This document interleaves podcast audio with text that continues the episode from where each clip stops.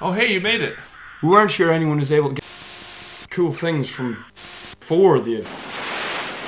Long, long ago, but not too far away, was the land where the Spoochies frolicked and played. They danced through the fields to the meadows they'd run, near the stone on the hole the first Spoochie came from. It was so long ago that no one remembered the story of how came to be their first member, but no Spoochie cared or gave it a thought, for Spoochies were hardly a curious lot. So when the stone on the hole gave a shudder, not even one Spoochie made even a mutter. None of them knew what this motion portended the ten thousandth day had finally ended.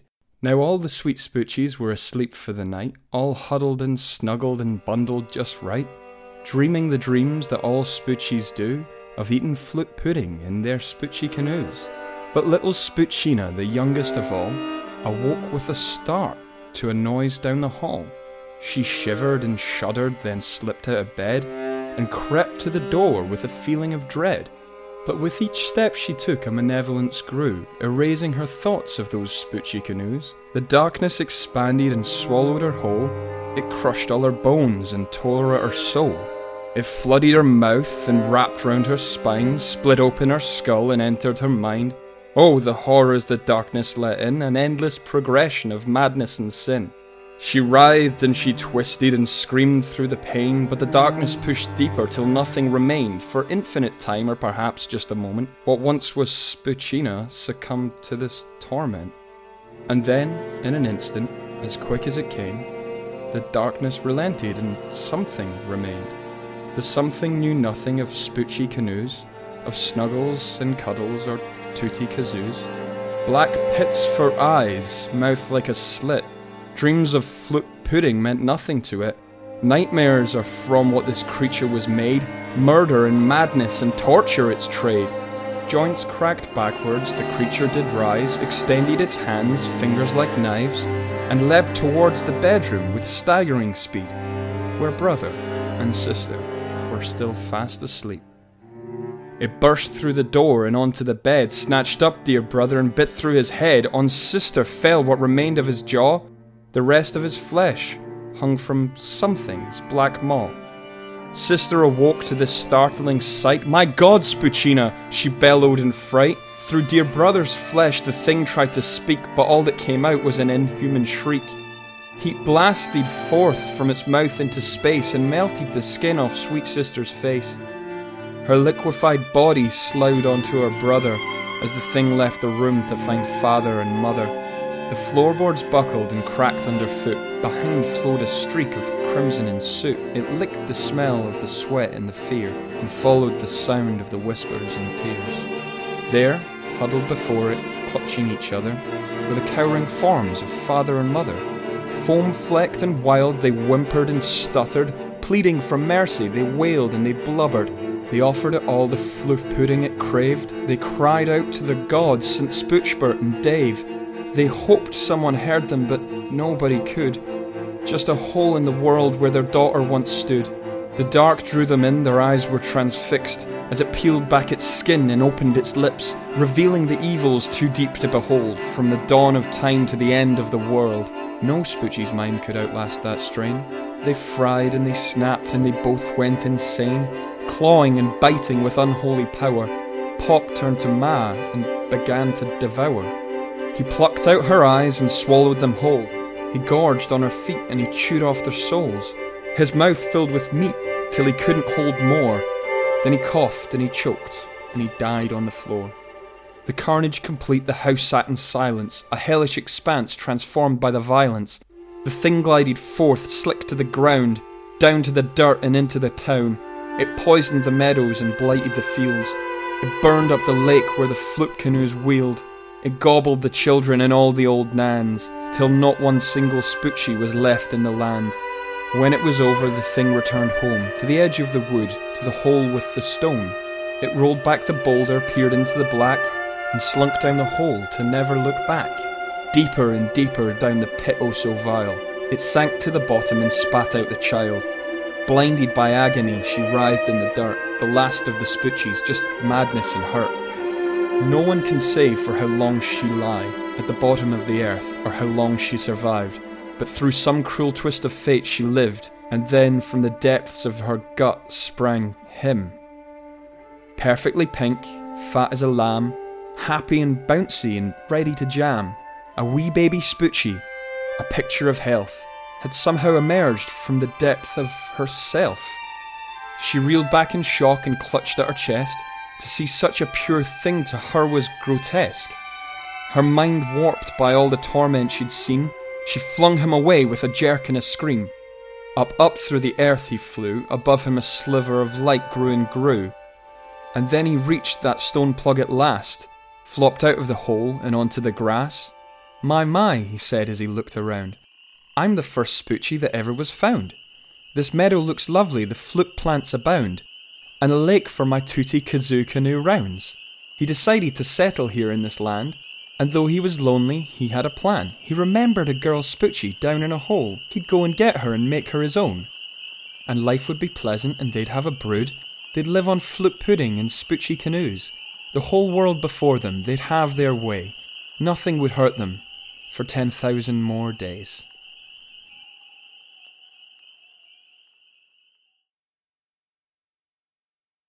Thank you, Reddit user Cutty2k, for letting me use this and say it and write in the most horrifying piece of Dr. Seuss I've ever seen. Number five, Patch. Number five. Oh, here we are. It's Um, number five. We got can, it. Can you believe it?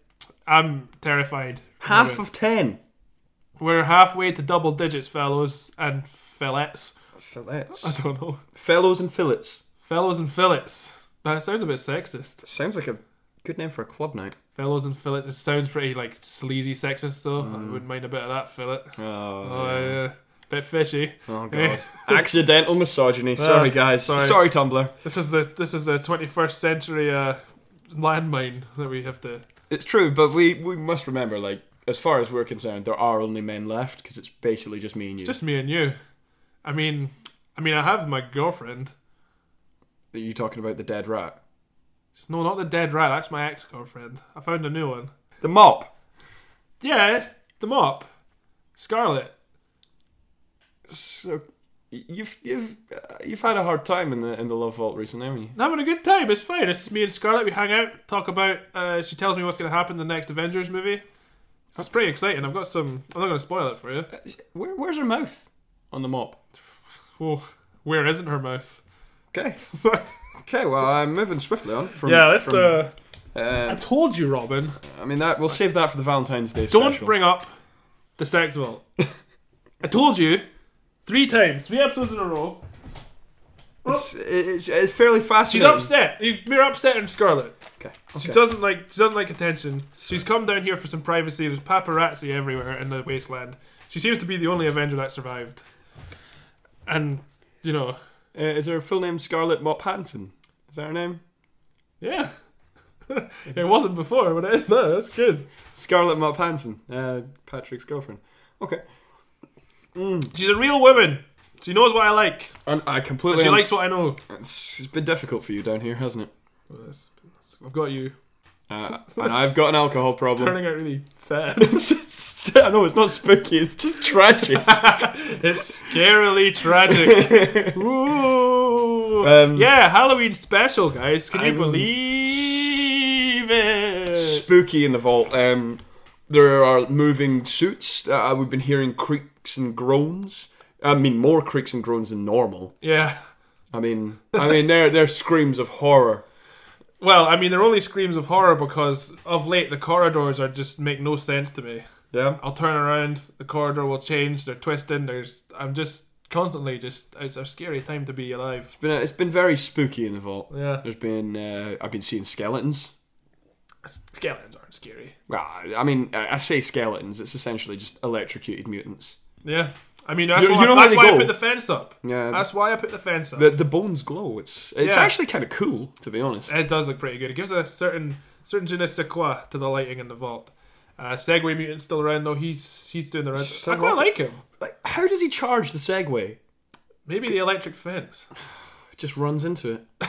he just slams into it, zaps himself, and goes off about his day. It's quite a cheery guy. Yeah, no, I, I you know what? I quite like Segway mutant. He's a good guy.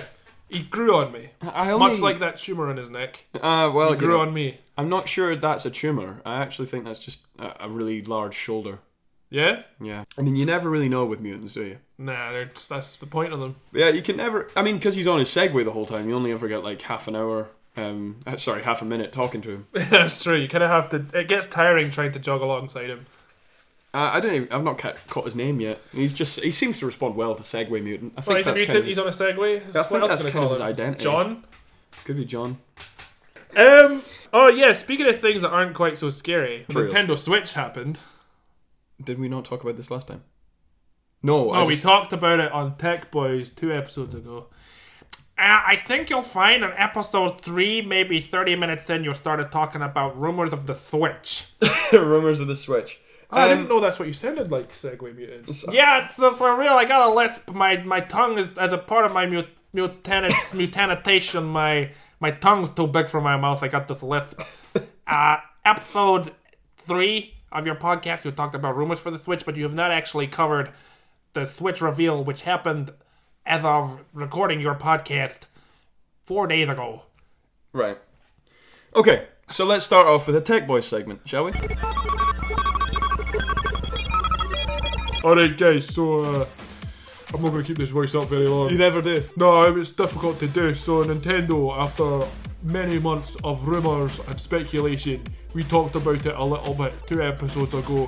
Thanks for the shout out, Segway Mutant. They released their trailer for the Nintendo Switch.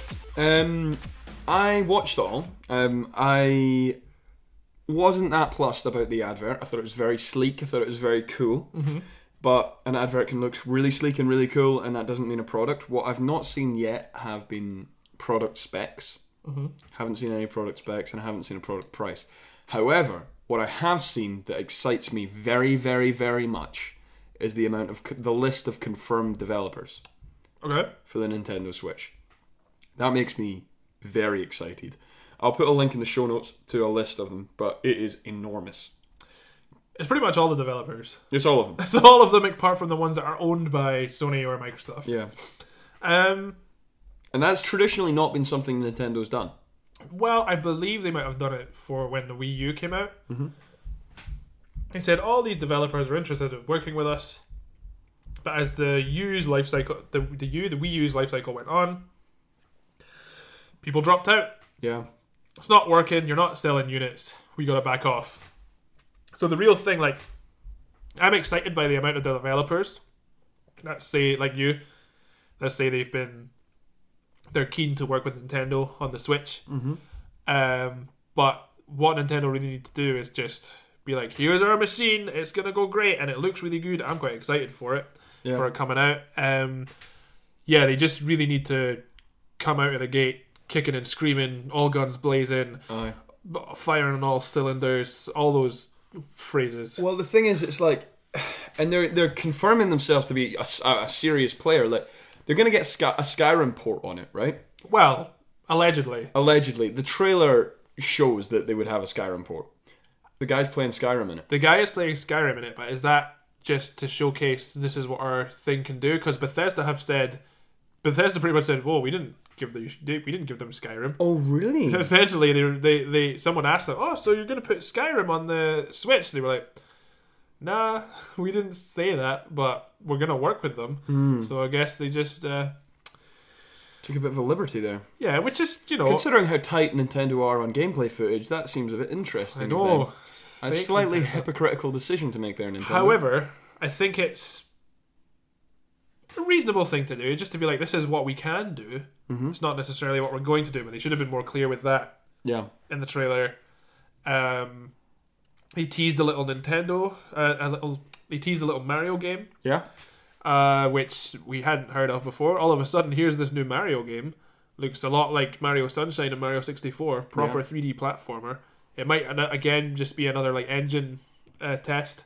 Um, might not be what we actually get. Um, but hey, Mario.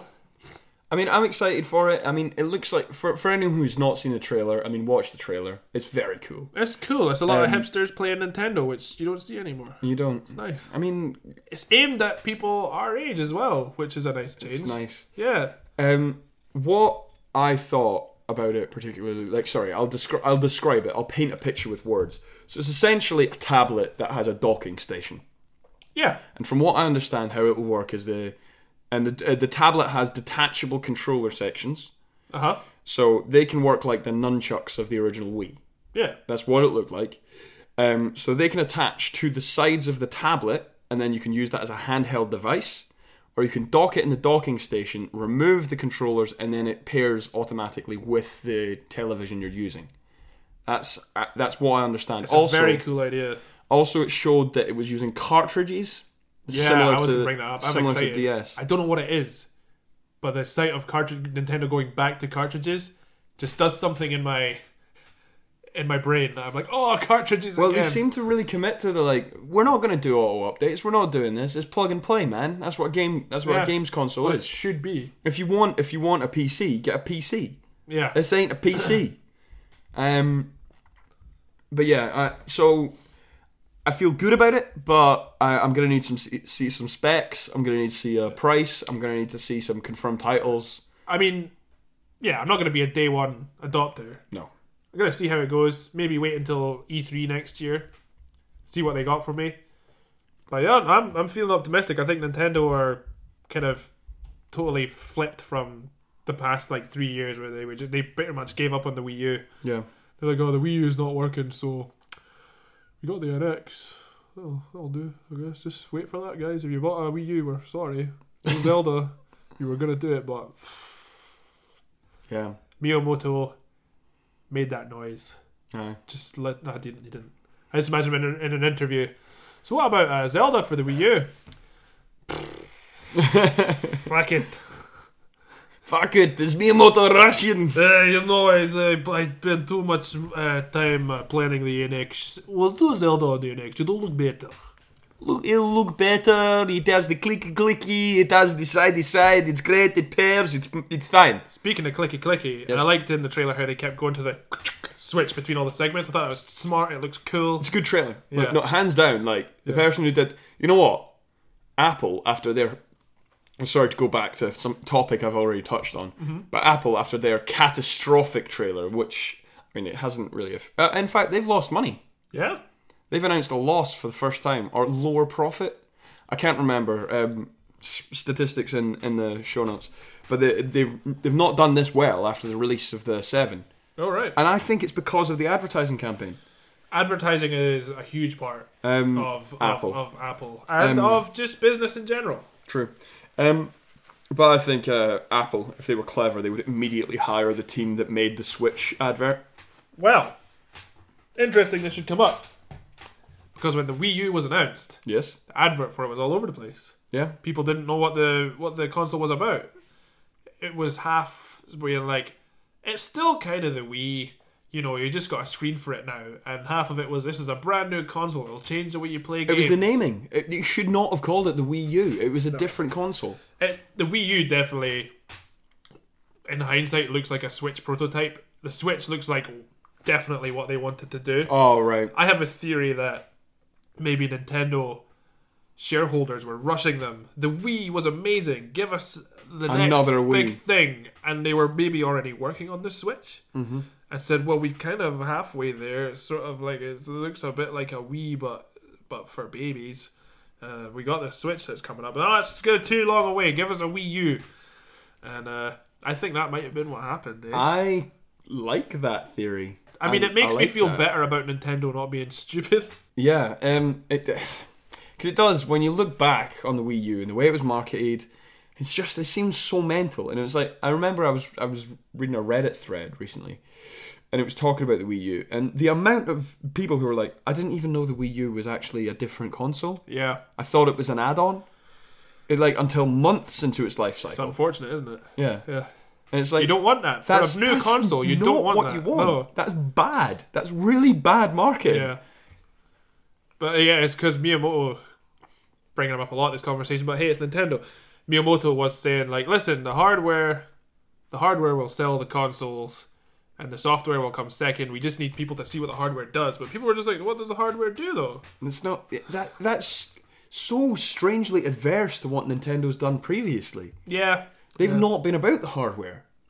the hardware's there to facilitate the games. Yeah, something business wise happened and Something business. Something something business. something something business. And I hate to theorize on on s- on Iwata yeah. because he was a good man and he died, and I'm really sad about it. But maybe it was his last days of being president of Nintendo and just being maybe he went a bit funny Ski whiff. skew if before he died because he's an old man Potential, man. and it was like here just do it Presidents presidents of companies do have surprisingly little control though. You do have to remember that. Well, he was under a lot of pressure. Yeah. That's what I heard from like shareholders. Like he he just wanted Nintendo to be like the Wii, the GameCube, and all Mm-hmm. that. But he was under a lot of pressure to get onto mobile, to get another handheld console out, to move on from the Wii into a new one. So yeah. yeah. But I'm, I am very optimistic about it because Yes. I suspect um, my guess is this will be all of them will come like smartphone paired, so you can pair it with your smartphone and use your smartphone's internet connection, Okay. and that'll be native to it. So you can like download apps on your thing while it's connected to your smartphone. Well, I think it will. Yeah, it should have app capabilities because it's portable. Well, that's what I suspect. Um, I don't know how it's gonna, but that's how I can see it going. Uh huh. so that this isn't not an always online device, but a device that's rarely not connected. Okay. Um, so it can be like you can download apps on the fly, so it can be used as a mobile device. It's more powerful than your phone. I think that's where the space it's trying to occupy. Yeah, I, I like the idea of it. I I don't think necessarily I'll take it on a bus with me or or take it to parties, but I think if I'm going on a long haul flight, do it. I mean, contrary to what the advert will show you, I mean, wh- whipping out a games console at a party does not make you a cool guy. Depends what kind of party you go to, It's true. but yeah, generally, hey guys, let's stop catching up and socializing. Do you want to play this new Mario game that's not been announced yet? You're just gonna you're just gonna watch me play. Yeah, although if I went, if you went to a party with just a surprise Mario game that no one's seen before, that Yeah. probably would get some buzz going. I don't know. Uh, depend again. depends on the party. Yeah. Um. But yeah, no, I'm feeling good about the the, the I keep wanting to call it the NX. I like the NX. I, c- I like the Switch. After watching the advert, I'm kind of sold on the Uh, NX. it's gonna take me a while to adjust because for ages I keep calling it the NX. Yeah. But I'll just have to make the switch. Oh Next segment. no, that one got it capped off so perfectly. Um. Um, do you have anything to talk about? I've got lots to talk to you about. It's gonna be a big episode, I It's think. gonna be a big boy. Yeah. Um, shall we delve back to our second our, our second delving into the anime cave? Oh, do you want to do the anime cave this week? I want to do the anime cave. I thought you wanted to keep it, but I'm, I'm more than happy to. Oh, because I, I didn't think I'd have enough time. I mean, I got the keys. Uh, on have you me. got the keys to the Yeah, I anime brought them cave? just just in case. Let's go into the anime cave. All right, anime cave. あいとてお菓子したかきくけこんなにもさしすせソフトクリームごぞラップでいこう Space Dandy. You like? I really like Good. I was s- I was like, as soon as I started watching, I was like, yeah, okay, that's how that tone I like. Brilliant, isn't it? It's just, it's Um, as I said, it just.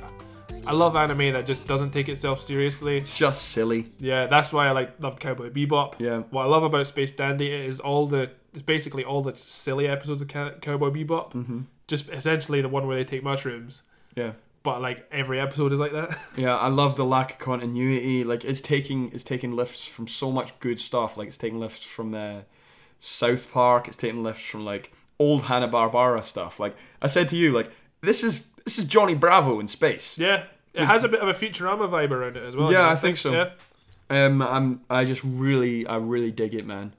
And it's like it's got that nice thing about it that the Johnny Bravo thing is what I really liked specifically, um, because it has that sort of mm, anime exploitative vibe, whereas like, oh, there's like loads of hot girls with their their tits and asses out, yeah, Uh-huh. all the time. But there's also the fact that like they're never victims. Like Yeah. they're generally they generally have the upper hand against our protagonist who Yeah. and that's the same as like in Johnny Bravo. And if you remember, like all the girls in Johnny Bravo were like scientists and lawyers and like Aye, and they, weren't really that into him. well out of his league. And Johnny Bravo was like, "Yeah, you're gonna love me. I'm amazing." And they Yeah. were like, "No, uh, no, you're a loser."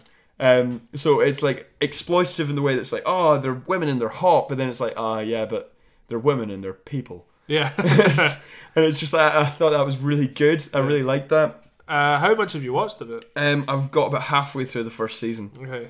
Um, I got to that zombie episode you were talking about. Oh yeah. yeah. Oh, just brilliant, just brilliant. Good, isn't it? Oh, Uh, there's episodes in there as well. It's one of those things that's really good. Like, like I said with Futurama, there's episodes in that that just make you like feel. They're just nice episodes. There's ones that are.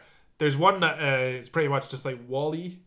yeah, Like uh, you know, this little uh, robot. the robot I friend. can't remember what's the name of the robot again. do you can't remember? remember. It's like it's like literally like BB-8 or something. Yeah. Uh, but uh, he and he get- she gets stranded on like a. It's a she he, or I think. Yeah, I think it's a he, but it's got like a girl's voice. Yeah, Anyway. we could Um, we could get into the BMO conversation from Adventure Time. Well, a lot of uh, young male characters in cartoons do have Fema- female voice uh, actors. Bart Simpson. Bart Simpson, um, yeah, Millhouse. Well, I was going to just mention like um, BMO in Adventure Time is referred to as a he, a she, a they, a their, an it. I think that might It's be the referred to case as with the everything. robot in Space Dandy as well. Oh, that might be the maybe. case. But anyway, so it gets stranded on like a, on a on a, a planet where robots are just like sl- you know they're. There's robot versions of everything. There's robot versions of cash registers, of blenders, of microphones, and he falls in love with like a with like a blender or something. Yeah, But it's just a really nice story because he falls in love with her, but he's not good enough for her. She's like works in like a nice like coffee shop, and he's just this like little rundown little robot. It's so lovely. I don't know if it's maybe season two, but it's great. Um, but yeah, I'm glad you haven't watched it all because I have not watched all of uh, One Punch Man, Oh, yeah, but I like One Punch Man. yeah. I'm gonna keep watching it.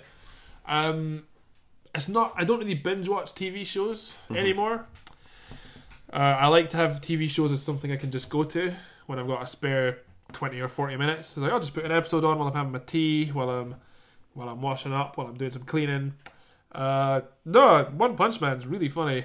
It's a good one, isn't it? I'm glad I finally took the dive. It's uh, I'm very very happy with One Punch Man. I'm Yeah. so excited for the second season to come out. Yeah, and yeah, that's so. There's more of it to come, which is good. Yeah, Um, yeah, no, it's great. I like uh, I like the idea that he just is really upset that he can't find anyone to have a good fight with. Mm-hmm. Yeah. I like the idea that like the in the opening credits are just like talking about it's One Punch Man. Here he is. He can fight. He can, he's the strongest man alive, and like the final shot of the credits is just him walking home with like a shot bag of shopping with some in his leaks full in it. suit. Yeah. uh, he just lives a pedestrian life. Uh, the, like yeah, the animation that is really cool. I like in the fight scenes, it all looks like it's like quickly sketched and drawn, Yeah. and all stretches. The other characters, like the more serious characters, are always are also really cool. Um, yeah, no, it's good. Um, yeah, thanks for for well, you didn't force me. I suggested a swap, but Yeah, yeah, I'm glad. I'm glad I and did. it's all consensual here, mate. Yeah, It's all good. consensual in the vault. Another thing for Anime Cave, I don't know if this technically counts, but regular show. You watched this before? you know the one with the bird and the and the rat and the bubblegum guy. I mean, yeah. I mean, that's fairly. I mean, that's like my gran talking about my Nintendo when it's Well, my PS4. I've never but, watched it. but fair enough. Come on, hit me Um, with regular. no, no. It's uh, I watched the new. I've been a fan for a long time, but I watched the newest season recently. Okay. and it's uh, it's really good. Um, a lot of people panned it for the last few seasons and said it was all it was too relationship focused and it wasn't very interesting. But I feel in the the recent one they've um, made it much more zany. It's all they're all like based on a space station and it's all it's just a bit zany, a bit fun Okay. like the old ones. Um, and I was just, just a lot of fun. Good. I enjoyed it. Yeah. Enjoyed it. I don't know. I'm not liking this new wave of wacky kids cartoons. Really? Call me old fashioned, but I don't know. They're, I, I don't. I don't. I just can't get into it. Really? I've watched. I've watched a bunch of Adventure Time. I'm just like, ugh. Who? Where? I am an enormous Adventure Time fan. I know. Like frighteningly enormous. Yeah. No. I know. I know you love Adventure Time, but I just I can't get into it. Regular show seems like not quite as good as Adventure Time. I which don't. is- I, I mean, I would definitely view Adventure Time as no, uh, sorry, Adventure Time is far superior to to regular show. Yeah, but you can imagine how I feel about regular show if I don't even want to give Yeah. Adventure Time a chance. I just, I don't know. It's just maybe, I mean, there there is there are sort of very nice, um, very accessible, which I I- I think puts a lot of people off. Yeah. Weirdly. do you mind if I get a bit harsh? I don't know if this is harsh. Uh-huh. Oh, Okay. I feel there's an element of maybe trying too hard to be kind of just wacky. And um, on an Adventure Time.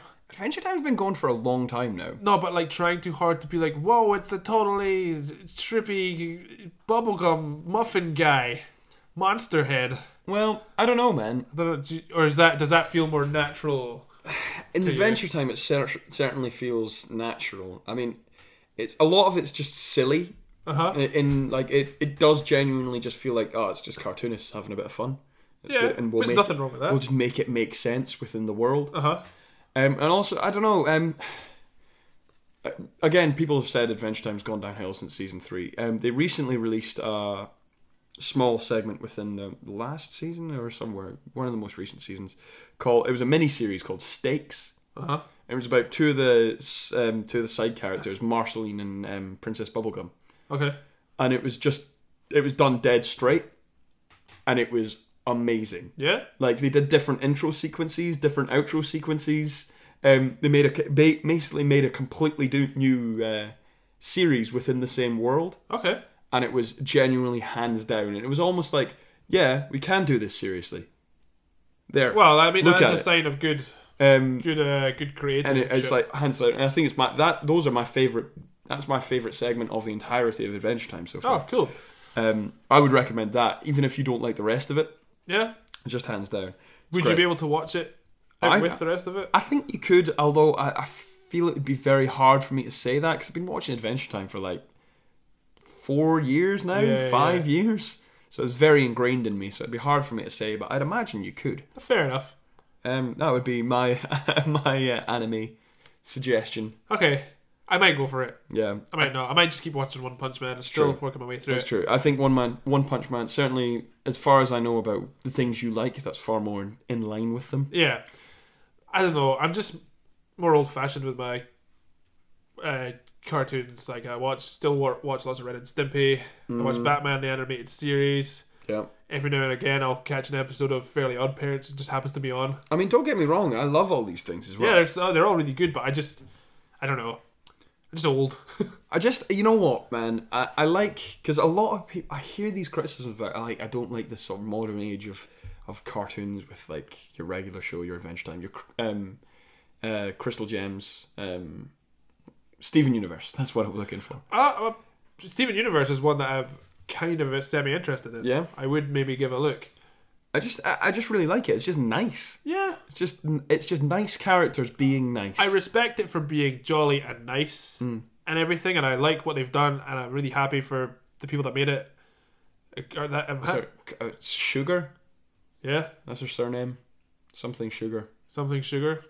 Well, I'm really happy for them and everything, and I'm gonna let them finish. But Ren and Stimpy was the greatest wacky cartoon show of all time. All right, mate. Uh, I'm just saying, yo. I'm just saying, yo. Well, I'm just saying, if you're talking about like real wacky cartoons, we could talk about the Codex Seraphinus, which is the the realest wacky cartoons of all time. What's that? You've never seen the Codex Seraphinus? What? No. What is this? Wow. Sounds like a sounds like a rule book for Warhammer. no, no, man. Right, okay. So it's uh some mad um, surrealist artist made this book. Uh huh. It's, it's cartoons. It's all cartoons. Well, it's like um, it, it, it's like a sort of comic book almost. Well, no, it's not like a comic book at all. That's why it's called Codex. And it's like an ency- encyclopedia for a world that doesn't exist and doesn't make sense. And he wrote it all in Pushing a all my buttons. he there. wrote it all in a language that is made up by him and Stop. no one's translated. Oh, please. Sounds amazing. Yeah. Um, I'm gonna have to go to the sex balls. Uh, I got really into this actually. oh God, when I was like nineteen, yeah. I was I, I got really dead into this. This is when I because I, I really got into surrealism. I thought that was really cool. Like when I was like seventeen, I was like, wow, surrealism! Holy shit, my my brain. Um, and then I got into like uh, Dali and MC Escher and stuff like that. And then I found like this Codex Seraphinus, and then I found out there was like a bunch of other things that were similar to this, like weird codexes that people had made that don't make any sense. And these things, man, that is where that's where, and I would be so surprised if people like who make like Ren and Stimpy and made Adventure Time haven't drawn reference from these things. Is it like old? I it's well old man. Yeah, You gotta link me to yeah, yeah. that. Like the Codex Seraphinus is like early seventies or something. All right, I'll give it a look. That sounds Uh, interesting. well interesting, man. Cool. Like hands down. Also, the animation quality is incredible. Okay. well, not animation qualities rather the, art quality. the art quality Yeah. is just and it's beautiful um like you would any any page of this is just incredible also it's one of the most expensive books on the planet Shit. because like a hu- only a hundred of them were made What? yeah So how how do we get our hands on such a device? pdf Oh yeah. because galleries have got them and then they put the pdf up for free Cool. yeah Thanks, galleries. it's aw- it's so awesome i can't believe you've not heard of it No, this is news to me. you studied art at Yeah, one but I point before s- the event But I studied art. Like they make you do the stuff.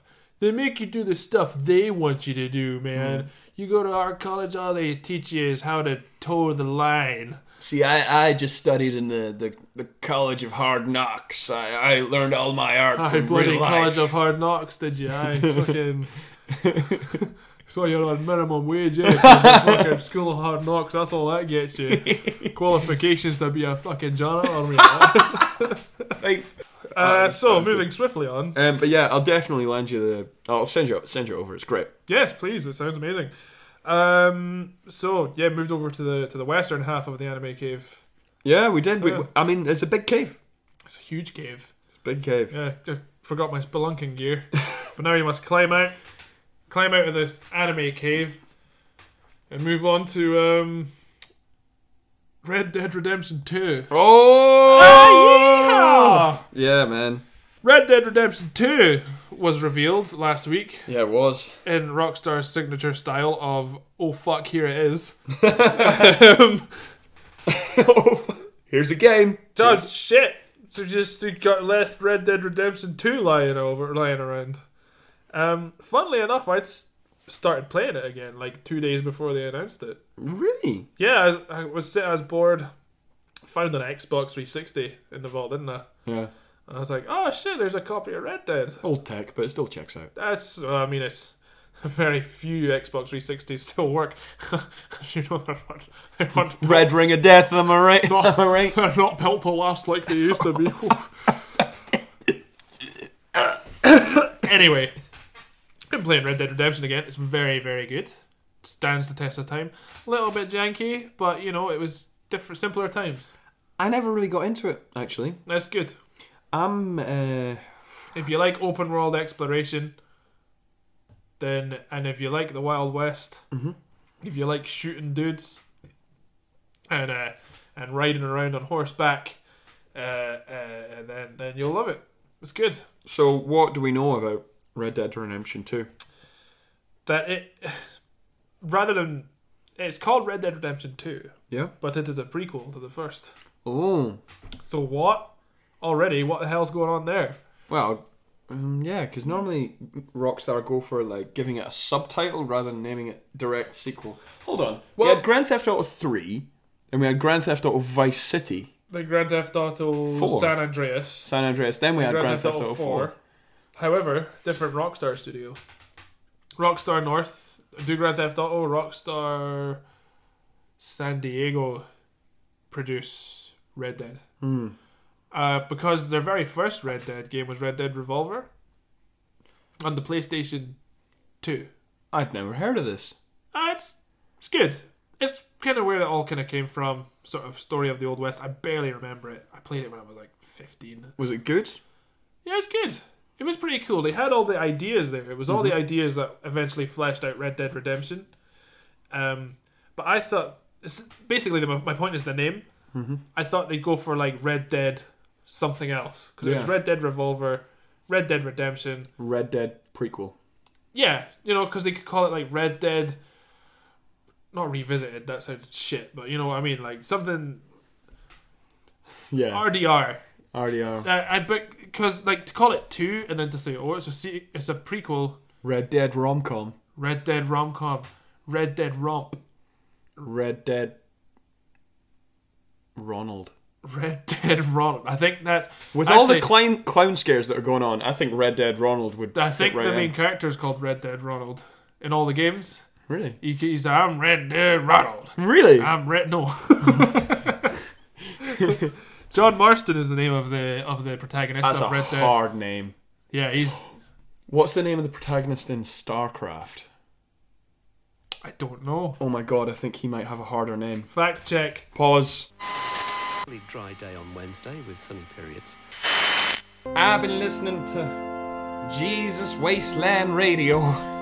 All rest my head is Jesus FM. Welcome to Jesus, the Rapture, Rapture FM. Hello there, would you like to be saved? Saved from the perils of the wasteland and the rapture that has clearly been bestowed on you and ours the kindly. Well, you have already been saved. The fact that you are breathing means that you have been saved by God, but not by the Lord. But do you wanna save? Save right now! 1099 down at Dishwashers and Wasteland Co. You can come down and oh lordy, these dishwashers is cheap as hell dishwashers. That's so cheap and so holy! Because the full of holes, you can use it as a colander, oh my god! You'll be praising the dead God you found these dishwashers, I, I bet. Jim Raynor. Jim Raynor, now John Marston has that beat. Eh, They're both pretty hard names, man. Yeah, but you don't know John Marston like I do. You don't know Jim Raynor like I do. That's very true. His son, however, uh, just to spoil the end of Red Dead Redemption, I said, "Do you want to play it? You think you'll play it? to Uh, catch I, up?" I'm not a big fan. I don't really like.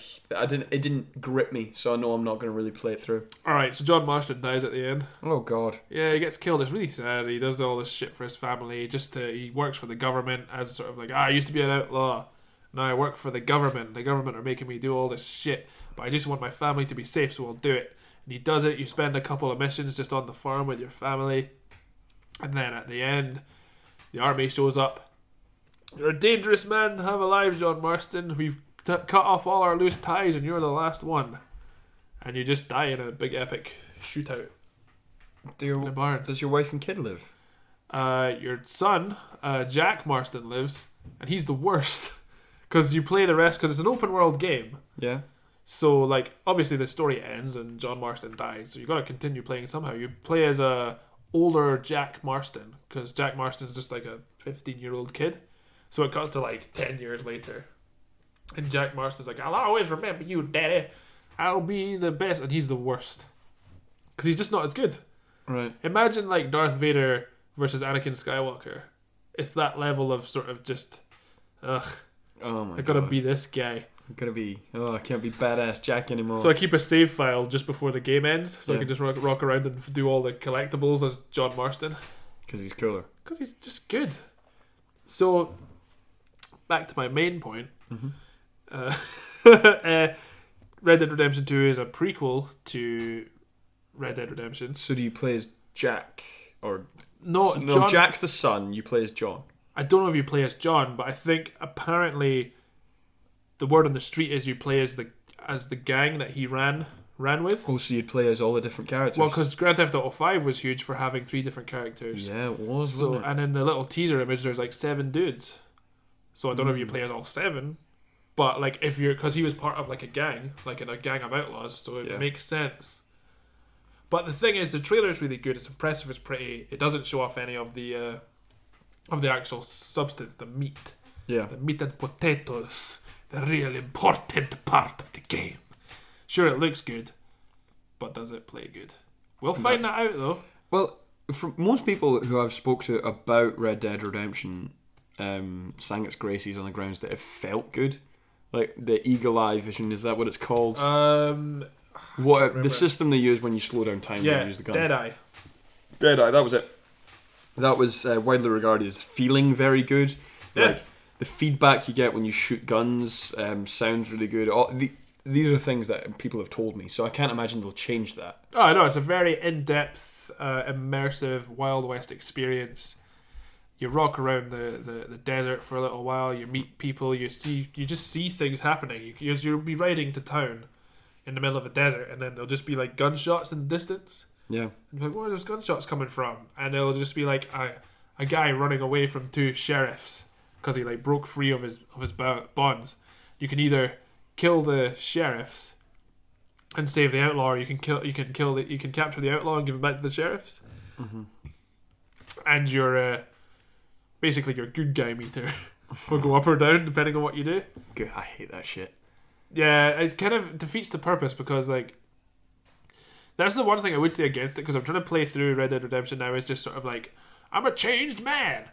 I want to do good for my wife and kids, but it gives you all these options to just like go around uh, like Grand Theft Auto style, just killing loads of people. Yeah. So it doesn't doesn't feel like the character would do. Whereas Grand Theft Auto, like if you play as like Trevor, he's just a nut job. You can just go, I've just flown off the handle. I'm gonna That's kill loads of actually guys. one of the triumphs I think of Grand Theft Auto Five Yeah, is giving you Trevor yeah. Because because I think it makes you play the other characters differently.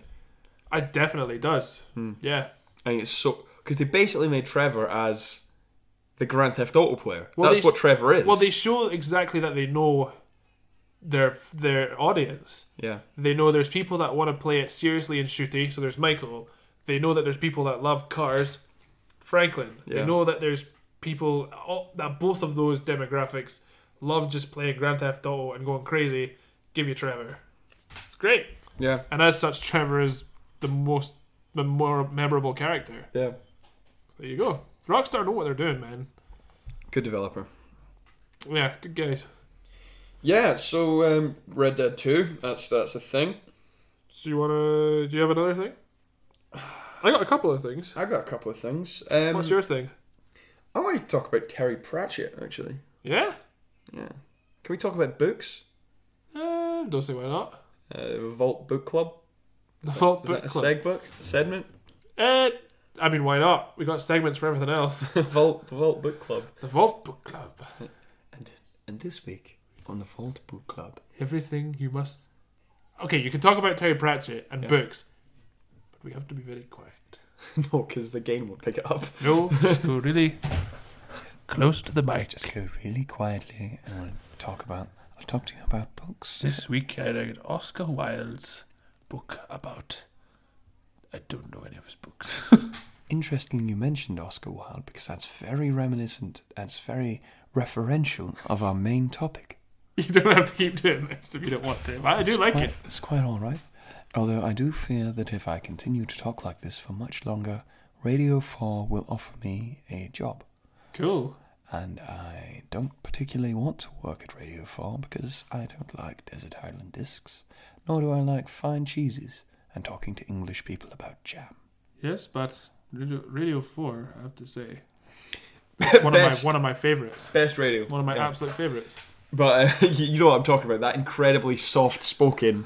like, Man, if I get I'm offered gonna a talk- job on Radio Four, out of this, I'd be so surprised. this last place. Have you listened to our podcast? What the fuck you did? Put us on Radio One at You, you, two in the morning. you want I know. you want us to talk to some lovely vicar in a southern English town about chutney for an How'd you hour? get in this vault, Vicar? Get it? Don't you realise all the gods have died?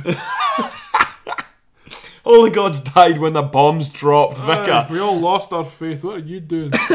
No, I wanted to talk about Terry Pratchett because uh, since the last recording, I have read two enormous Terry Pratchett books. Wow, cool. Yeah, I really got stuck in. Man, nice Um, one, man. I've experienced. I've done a lot of media. Um, so I read Thud and I read Snuff. Yes. Um, now I don't know if anyone knows much about Discworld. Do you? No, here's the thing. Terry Pratchett is one of those writers whose work always seems very interesting to me, mm-hmm. but it's too intimidating. There's so much of it. I've just never got into it. Let me let me bring you round into getting getting on board Okay. because I've not read Terry Pratchett for a really long time. And I'd read it. The, stu the works that I'd read when I was younger were uh, just very sporadic. I just read random stuff that was happened to be in my house. Right. Um, Thud and Snuff are both in the same series within Discworld. They're both b- about uh, a thing called the City Watch, which are basically the police. Okay. Um, and they they're coppers, and they're all sort of like copper type stories. But the thing is about Terry Pratchett, it doesn't matter if you don't know the lore. It doesn't matter. That's Because good. Oh. he's such a wonderfully human writer. Okay. Like you can go into any book and you can just get off on it on the grounds that like Terry Pratchett just understands people. So it's, so they're not like so they're just different stories in the same world. They're Yeah. not like because some so I, some part of me thought they were all like chronological and you No. had to Well, they are. They are. but they're not like a continuing story. They're all chronological, but they are individual stories. And like so, Thud and Snuff. Um, so Th- Thud happens directly before Snuff. Right. So Snuff references stuff that happens in Thud. Okay. However, you can read read them individually. It's fine in any order, and Yeah. you, you, you'll understand it enough.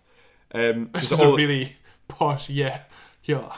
yeah. Yeah, it's- Um, they're very much they have a beginning, a middle, and the end. They're not continuations. Okay. Um, but he's just such a wonderfully human author. Like he He's gonna go. describes. Sorry. Tea's gone cold. Has your tea gone cold? I can't think of a product to fix that. Get a bloody kettle. Fucking kill me. Sorry. Um, he's such a wonderfully human author. Huh? It's his characters are all behave in a way you'd understand, and he describes them in such a wonderful way that makes you go like, "Oh, I completely believe what these people are saying. I believe the way they feel and stuff."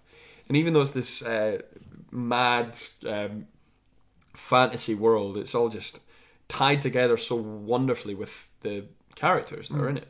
It's just he, he never forgets that good fiction is about good dialogue as much as it is about good world building. Because you can build the best world in the world, but if the wor- best world in the world, you could build the best possible world, but if you don't have the correct characters to fill it, it falls flat. No. I, yeah, I believe that. Yeah. And it's he's such an understanding of it. It's like so much characters live with living within a world rather than the world that's expressed through characters. No, I like the sound of that. That's, yeah. It's so sold, and I'm like, ah, I'm gonna go on a Pratchett binge. We're gonna Pratchett bench. Yeah. Cool. And it's the first time I've had it in a while where I've been like, every second I have spare, I'm gonna be like, oh, I need to listen. I need to listen to more Terry Pratchett. Oh, so you're audiobooking it. Oh, abs- I, I, I don't think I've read a textbook in a long time. See, I like to read, but I don't read very often. And I've been working on the same book for about almost a year. It's Jeez. not even that big. I just pick it up when I can be bothered, but I go through phases of like being bothered and not being bothered. Aye. So, uh, yeah, I think I need to get into audiobooks because I listen to a lot of Lovecraft audiobooks Yeah. because they're just quick. They're like short stories. But like the series I'm reading at the moment, it's like it's the first time I actually went back into reading was a book called The Name of the Wind Yeah. by uh, Patrick Rothfuss. It's like a sort of fantasy thing, and it's I hadn't read a book for about three years because I'm all about comics. Mm-hmm. I like big pictures. I like guys shouting at each other. I like text bubbles. I like books you can read in half an hour. Is that because you have the mind of a child? Yes, Sorry, that was that was that was that was uncalled for. It's true. Uh, no, it ju- it is just because I, I just like comics. I just like what they do for me, and I like what, what I do for them, which is give them money. You know, if only there was some kind of audio-based book service that would give us a lucrative sponsor. Oh, imagine if we had enough people that would get a, uh, audible. Blah, blah, blah. A what? I- Uh, I'm afraid we're not quite sponsored by a service that would offer that, so I won't say their name. Okay, cool. If you want s- a sponsorship on this podcast, you got to give us money. I don't think they ever will. Nah, there's no one's listening to this apart from a few people who will be mentioned at some point. My mum. In fact, I don't even think my mum listens to this one. My mum reads my blog. Pretty happy with it. It's a good blog. She's like, I'm not listening to the podcast. So I was like, don't. I swear. So, that's my that's my Pratchett feelings. That's a uh, that is That is the bookend on uh, the Don't Go Outside Book Club. I liked it. I thought it was very good work. Yes. Welcome. That's now leaving the book club. Leave your comfy chairs and just go sit back on those old crates and barrels Get in back, the main body of the vault. get back to the rammy of the main body of the vault. Main body of the vault in which, in which I discuss Louis Theroux's My Scientology movie. oh, a good Oh, one. big topic. The big difficult to- topic oh, of Scientology. Jesus, right. Um, I'm not gonna be. I'm not gonna take it long on it. It's just I- I've not seen it, so I can't really I can't string this out either. Yeah, I saw it. Uh, I wanted to talk about it a little bit because it's good. I do have some pretty intense thoughts on Thoreau as well. Yeah, do you like him? I like him. I think he's good. Well, let's talk about this first. Okay, so Louis Theroux's My Scientology movie. Um, it's weird. Uh, he brought it out as a feature film. Yeah, it's a, bit- yeah. it's a longer than most of his documentaries. It was on at ind- independent cinemas around here yeah. when it came out. Uh, so I went to see it. Uh, me, uh, me and Scarlett, my girlfriend.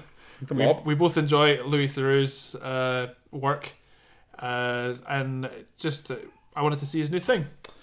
So What was I gonna say about this?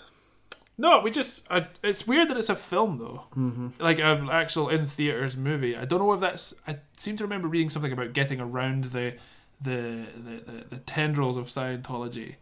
They'd get really angry if you produced it as an actual documentary. Mm-hmm. I think that was it. They got loads of letters. Some of the letters appear in the film, like legal. It's like we're gonna get our lawyers if you're making a documentary about us like you'll be it's filled with false information we'll get our lawyers or lawyers they're, they'll work their magic and just take you down so i think louis through was like well it's a movie it's just a movie but it's it's essentially one of his documentaries but it's presented as a film That's clever. he's a clever man i think i guess I think he's definitely a clever man. um yeah so uh, it's good it's slightly aimless as some of his documentaries tend to be like he starts off being like he starts off his whole premise is, is he wants to get uh, an interview with uh, david miscavige like the head of the church of scientology just to get basically a different view on scientology just, just get his input on it just get the real like listen everyone everyone says bad shit about scientology you guys seem really scary just want to see what you're all about he just flat out refuses he hasn't given an interview since the 1980s Oh wow! yeah. um, so yeah, so the whole process is, is is essentially he just meets people who were involved with Miscavige. He meets one of his basically head enforcers, basically someone who, if someone is thinking of leaving the Church of Scientology, he'll go. He'll just either talk the idea out of the out of them or beat it out of them. But he, Holy he's a, shit. he's a guy that left the Church of Scientology, um, basically when he wasn't allowed to if you're in the church, you're in. That's the thing. You you have to basically just bounce if you want to leave. Um, it's crazy. It just reveals about all all the different tiers of Scientology, all the money you have to put in to get to getting like videos and pamphlets and lessons on how to be a better Scientologist. He goes through the ranks. The Sea Org is something I've seen written down like s- from like the website, but the Sea Org is like the elite Scientologists. They like present themselves as a navy. It's, cr- oh, it's crazy. Jesus Christ! Yeah, and he hires a man to to do uh, to be David Miscavige, like as an actor, to uh, reproduce some of his speeches. Uh, so- and he's he's really good. He comes across really well. He got really intense, really scary about it. They recreate the guy who was like his head enforcer. He's who's the guy that uh, Louis spends the most time with. You know, in his documentaries, he always kind of focuses on one guy. yeah. Uh, so he's the guy he spends the most time with, and he talks about basically like this detention room that anyone who had ideas of leaving would just like be told to spend time in. And uh, he recreated this scene where Miss Cavage came, comes in and he just loses his shit. Apparently, he's like a little guy, but you can you can just f- fly off the handle like that, and all of a sudden he'll be in your face. He'll be like throttling you almost, and everyone around you will be just like, "Shit, Miss Cavage is at it again." But they don't do anything about it. He'll just calm down, and everyone's like, "Okay, just carry on with my day. It's scary, man. Like, um, but as I say, it's there's not like it just kind of ends. The documentary, like you, you learn a lot, but then I think eventually, like either the budget ran out or or he just decided, oh, I got enough. I didn't, I didn't set out what I didn't get what I set out to do, but I got enough material, Mm-hmm. or maybe he just decides. So yeah, it just sort of finishes Yeah. which is fine. But it's an interesting movie. It was entertaining, but it was ni- nice to learn a little bit about the Church of Scientology because I didn't know that much about it before. It's pretty horrifying, really. It's crazy. Yeah. Tom Cruise is like I believe is probably just brainwashed. Yeah. Like he's he's crazy. I thought I figured that oh he's mad about Scientology. He loves it. He's just brainwashed because they, they show videos that uh, the church released like little films Mm-hmm. about Scientology as like propaganda. And there's one that where Tom Cruise is just talking about how great it is to be a Scient- Scientologist and how he's really upset that people want to leave the church.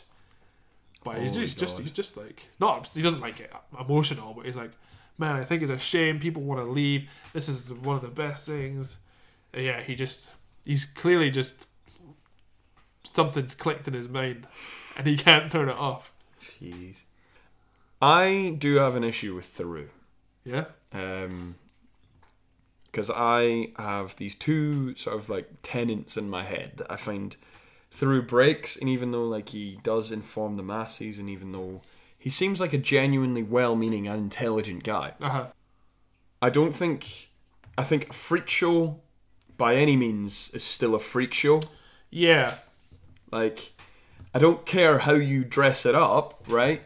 If you're getting what white supremacists or Scientologists or porn stars or whatever it is, um, and you're trying to condense them and concentrate them all into one period of time so you can show a lot of them at once.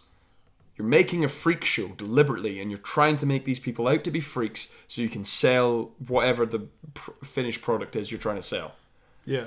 and that's still a freak show and i'm still not okay with it and there's also the fact that like i don't think you can change anyone's mind by making them feel like a dick Yeah. and i always feel at the end of thoreau's documentaries even though he never actively says one way or the other it's edited in such a way to make these people look like dicks and make these people look like the enemy and it's that's not how you change people's minds you change people's minds through kindness and you change people's minds through understanding if you really had these powers of persuasion and interview powers and conversation which he clearly does why isn't he using them to like try and you know convince these people that maybe you know a life of kindness and logic and reason is a better way rather than like making them say semi incriminating things and making them look stupid so they look like dicks on television Yeah. and I, I've found that I've always found that very problematic. And he, he seems so charismatic and so intelligent. I can't think he's deliberately doing this, but I feel that that's what comes out. Well, I would say that maybe a lot of the experiences that he has, he w- I think maybe it's because he goes to the extreme. So it's always the people who believe the hardest, who are just advocates, really, you know, really heavy advocates for whatever the issue is that he's going to. So that no, no matter what he says, they'll just be like, "Well, yeah, it's just it's what I do, it's what I believe, and you can't change my mind." Whereas if he went softer, he could possibly start to turn people around. But then, I mean, that makes good viewing. Yeah, but that's that. That is But- my issue ultimately. Yeah, It's like I don't think this is something to do a good in the world. I think it's something to make money. yeah, and I don't know, I don't know, because I think he clearly, he clearly is clever and compassionate enough to think that he's doing a good thing, but I don't know if it ultimately is, because I feel that anyone who has taken part in one of his documentaries will only be more entrenched in their viewpoint subsequently. yeah. They won't be enlightened; they'll just be more entrenched. Well, fair enough. You know what? That's that's a good point. I mean, look, Louis, if you want to come on the podcast, Fuck, I'd love Louis uh, Theroux to that come on would the be- podcast. that That'd would be be- so good. it'd be great. Yeah, Um, come visit our vault. I'd love to talk to you about it because um, I, I think you would say something very convincing that would make me change my mind. Yeah. Probably. Like the thing is, not for some of his documentaries doesn't really go for that freak show thing. He does like those prison documentaries. He goes, "I'm just going to see what this prison's like," mm-hmm. and you just get an insight into what the life of a you know top high security prisoner is like. Yeah, and you do learn things, you know, like obviously. it's very educational. Yeah. There is always that aspect. but to there, it. as you say, there is a sense of kind of the freak show, and but it's, it's that's always like I don't know. I don't know if it was because when I started seeing Louis Theroux, it was in this era of Channel Four documentaries where it was like I don't know, like, like Louis Theroux's Weird Weekends. That was the one. I think maybe calling it weird weekends was Yeah, it was like, here is a group of s- humans that are not normal. Now look at how not normal they are. Look at the freak show. Look at the freak. Arguably, I was younger though, trying to trying to break out into. Maybe that's kind of inexcusable, but still. I, but that's that's that's what I've been left with. That's the the sort Yeah, of, not fair enough. and I, do- I don't like that because it's like one, people's uniqueness and people's weirdness should be celebrated, and we shouldn't be ostracizing and saying that people are weird. And then there's the fact that like if it's something abnormal to the point of being dangerous, like the white extremists, Uh-huh. again, making them look stupid on television is not going to Not change gonna their help 'em. mind. That's- All that's going to do is make everyone angry at them and make every them angry at everyone else. It just creates a sense of other. It doesn't create a sense of dialogue. Yeah. So, Louis, enough. that's my thoughts, man. Um, feel free to drop us an email if you're listening, which you're not. We'll get Louis Theroux, we'll get Daryl O'Brien. We'll get oh, get them all. Panel show. Man, imagine. Uh, one day. we'll Don't go make it. outside panel show.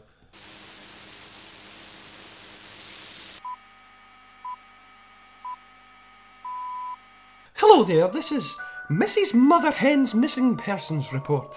A few poor souls have gone missing in the wasteland, and we'd dearly like to see them returned to our kindergarten. I know there's a lot of danger in the wasteland. You could have been eaten by ghouls or melted by radio- radioactive spiders. Matthew Cairns, last seen by the pit of no return. Dearly, our, our dear little cherub, Katrina Leonard, was last seen wandering off into the distance, drawn by the siren sound of the cannibal chant. Fiona Gunn, last seen on the pirate authority of the broad ship cannibalism. all those cannibals sure are dangerous. But Mother Hen reminds you all to stay safe and keep an eye out for people going missing, and hopefully we can have all our little soldiers back again. coalition with the Scottish Nationalists. Shall we move on to today's spooky topic of the week? The Madcap Psychological Walking Simulator, I'm going to say it, but it's a very good one. Layers of Fear, we played. Layers of fear, and actually, just with you saying that, to go back to our previous podcast and what we've talked about, it's technically not a walking simulator. Oh, would you say it's not a walking There's the simulator? there's a death state. There is a death Did you state. die? There is a death state that affects game at end. Now, although it doesn't feel like a death state because you just get up and play again, Ah, it affects a reward at the end. Thus, it's still a death state. ah. So it's not a walking simulator. You saved it. Nice one. I didn't deliberately save it. I feel, I feel that this is going to be the first thing, first topic that we have a disagreement on. Oh shit. Okay. Um Tell me what you thought. uh, In fact, shall we shall we tell the audience what Layers of Fear is? yes. Um uh, so Layers of Fear is a uh, psychological horror thriller game released earlier this year. Maybe March, April ish. Earlier, yeah, earlier than that, earlier this year. Um, it's you basically play the the role of of a painter in Victorian Edwardian times, early late eighteenth, early twentieth century, struggling to work on his magnum opus, his masterpiece. Uh, you learn a lot of weird and crazy things about his life on the way, uh, and it's all, you know, very spooky, jump scary. It's basically you you're you're taking a tour around his his abandoned house, but it's more of a tour inside of his mind, mm-hmm. uh, and it's scary. He's clearly a very tortured guy. It's a very beautiful game. I think it looks great. I'm already saying too much. Robin, I'll pass it on to you. um, the, all of those things. Uh, the visuals are uh, very beautiful. I would agree with that. Um, they're almost they're repetitive, but I'm saying that in a way that's not a negative. It's repetitive in a way that um, creates a sort of Escher esque feeling of the landscape. It's very disorientating. It's very confusing, and you have to walk through these twisting corridors and um, try to understand your landscape and continue through. Um, all the while uh, of ch- achieving certain, well, attempting to get through to certain points that allow you to add a certain extra piece to your magnum opus, your painting, at the end. Once you complete it, that is the game complete.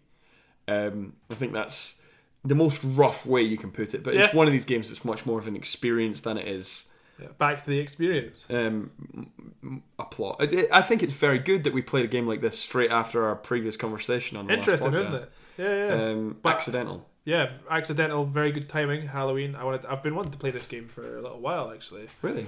Yeah, yeah. I just saw it. It's been on my Steam wish list for what since it came out. I hadn't heard of it until you you spoke to me about it. Yeah. No, I was just. Uh, I don't play very many horror games, but I'd like to play more. But as I say, they just there's too much of a backlog, so I find opportunities like this to be a great time to just get on the wish list, find a cheap indie game, and play it.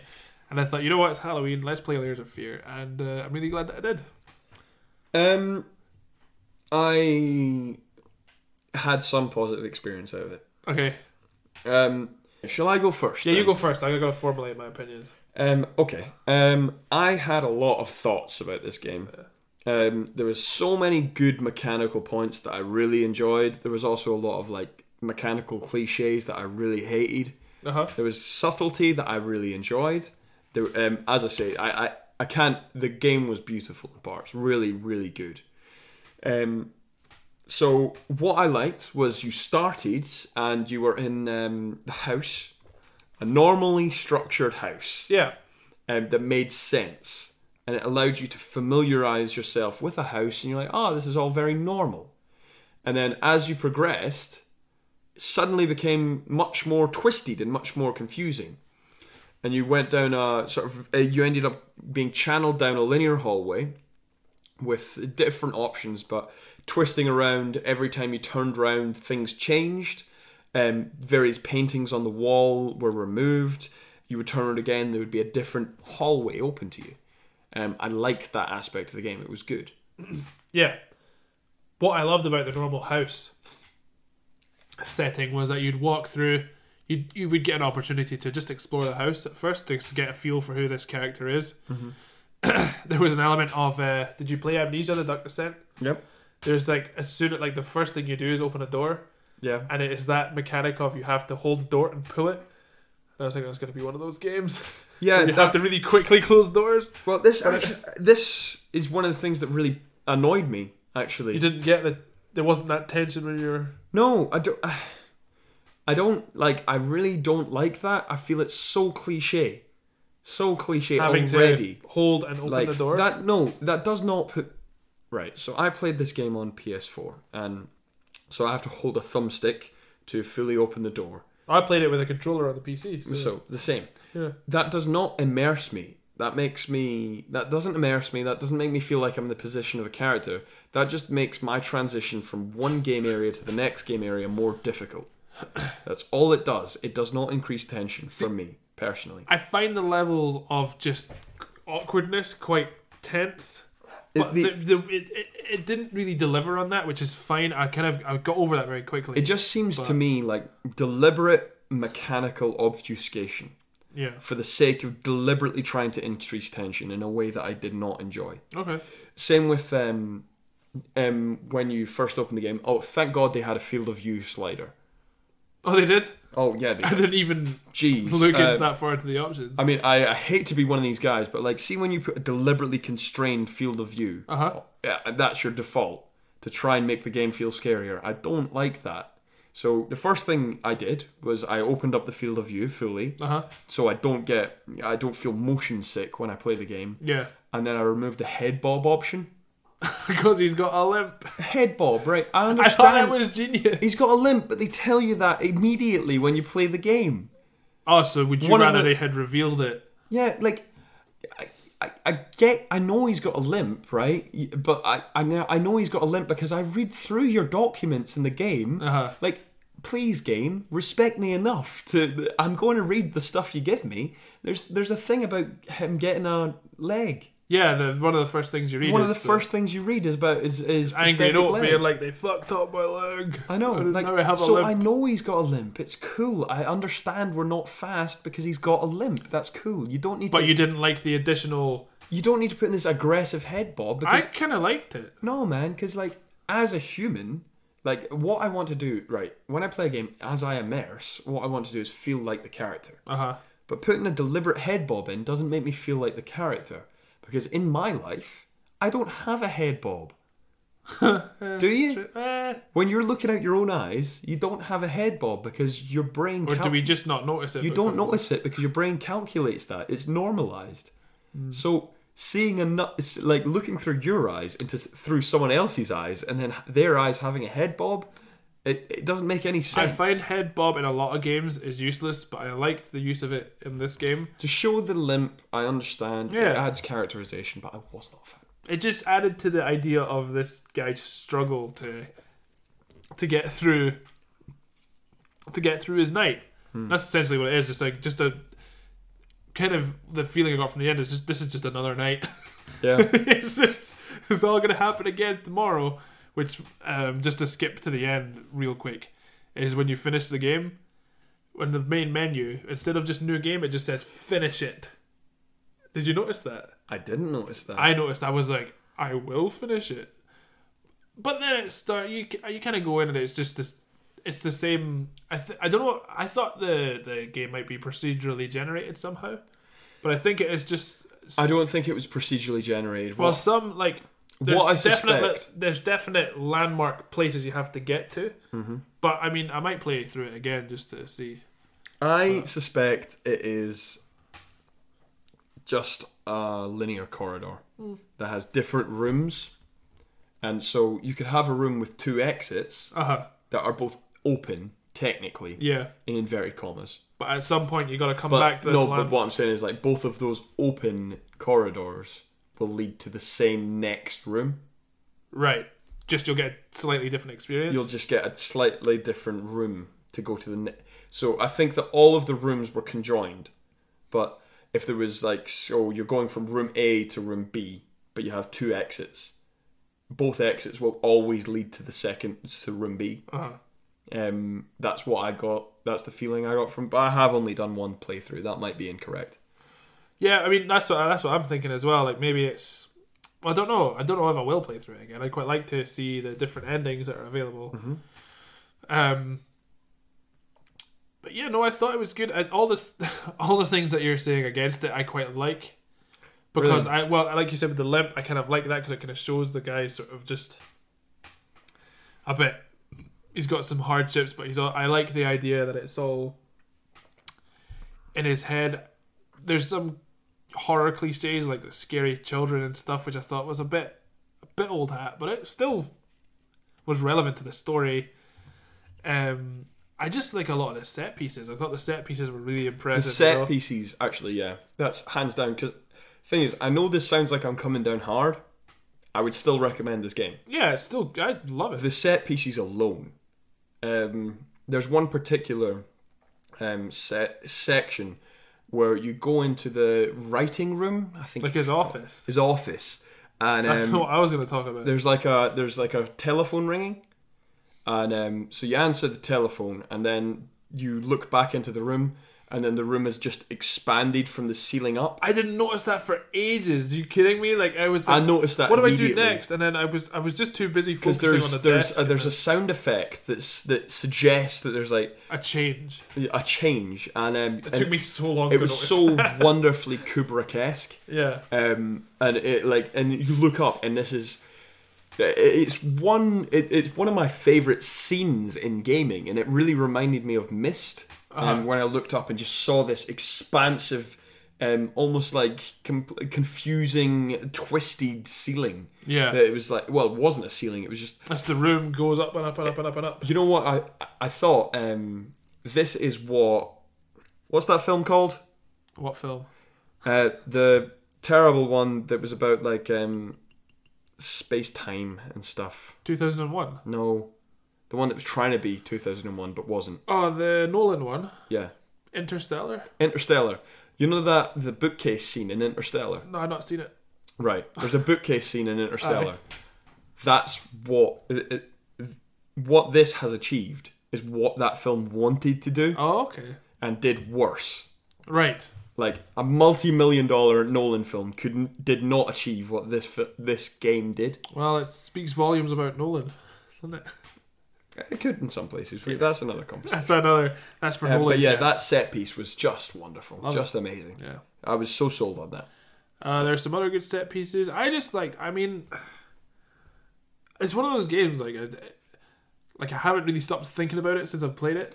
I was thinking about it, but I was thinking about it very critically, and um, I don't know. I, I think it's one of these things that from the outset it needs to grip you. Yeah. And it, I mean, it did grip me. I did like it, but it was like there wasn't. I, I wasn't immersed enough. I don't even know if it is that. I find it very difficult to vocalize it because there was definitely something there that stopped me from just engaging the way. you know I what should. it might be. My main criticism of it was puzzles that just completely stopped the flow of gameplay. Absolutely, you're completely right. because I. D- because I really enjoyed it. Like, I really enjoyed it. I thought it was great. I was really getting into the story of the character. I really liked uncovering what had happened in his life. I really liked exploring the house, seeing all the little creepy paintings and stuff. And back to the office scene, the big, big painting in his office. You're looking like you're just looking around, and all of a sudden the the guy in the painting is just looking at the bit of paper. Yeah. Like his eyes, his just face has changed, and you just don't notice it for like five minutes. That's all great, but then you're trying to solve a puzzle Mm-hmm. for like fifteen minutes, and it slows the game right down. Well, the subtle stuff I thought was brilliant. Like, one of my best subtle moments in the game was when you were just going through the house at the start. And I don't know if you noticed this, but see when you go up the stairs, so there's the hairy baby painting. Yeah, There's this uh, recurring motif of the hairy baby.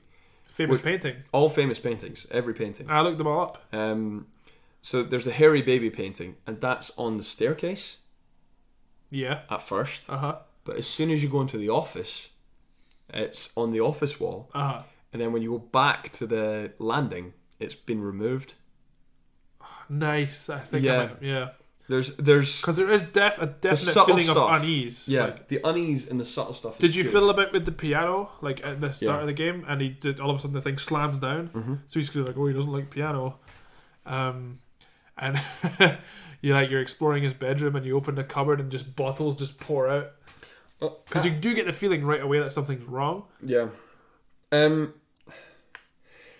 Well, I don't know. More another thing I kind of liked about it because I, I feel I, I'm so I'm so 50-50 about this. Yeah. So I'm so on the fence because there were so many things that I thought were like brilliant, genuinely brilliant Yeah. about it, and there were so many things that I thought were just laughably shit. Um, like the joke voice, the evil voice he did. Every time you picked up a key object, Oh, and he was like, I had to get the. and I had, and, and genuinely, oh, listeners, um, genuinely, this is my best impersonation of this character's voice. And I had to gouge it out. I had to. That was the only option I could have. I must have done it. I must.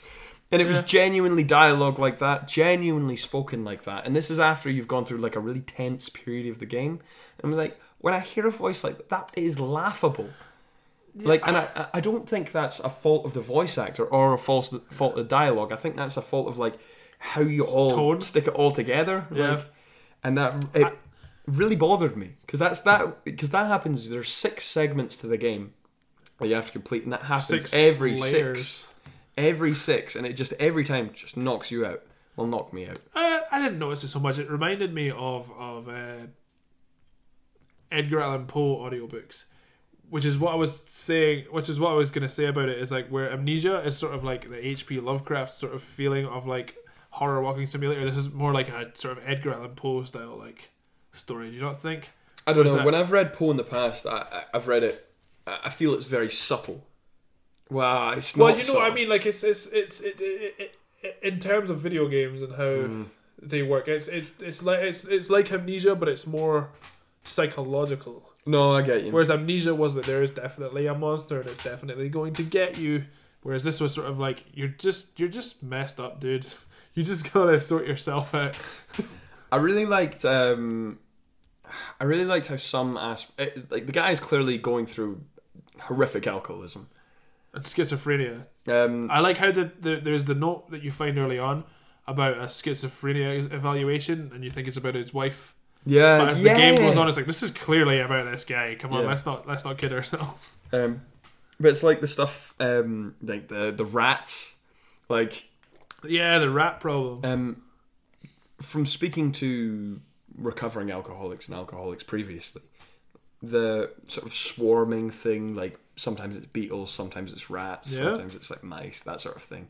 That's very common. I didn't know it's- that. uh, yeah, Yeah. big time, big time. Um, that they're covering you, that they're in your house uh, when you're trying to go sober. Yeah. This happens, Oh. um, big time, uh, it- and Oh, so it's very people can get hallucinations and stuff, and it's really rough. Um, so I thought that that was very that was nice. Yeah. I liked how that happened, um, and also I liked the disorientation, which also happens with alcohol withdrawal when you you can wake up, and it's the best way I can describe it is: Can you imagine the worst hangover of your life? yeah.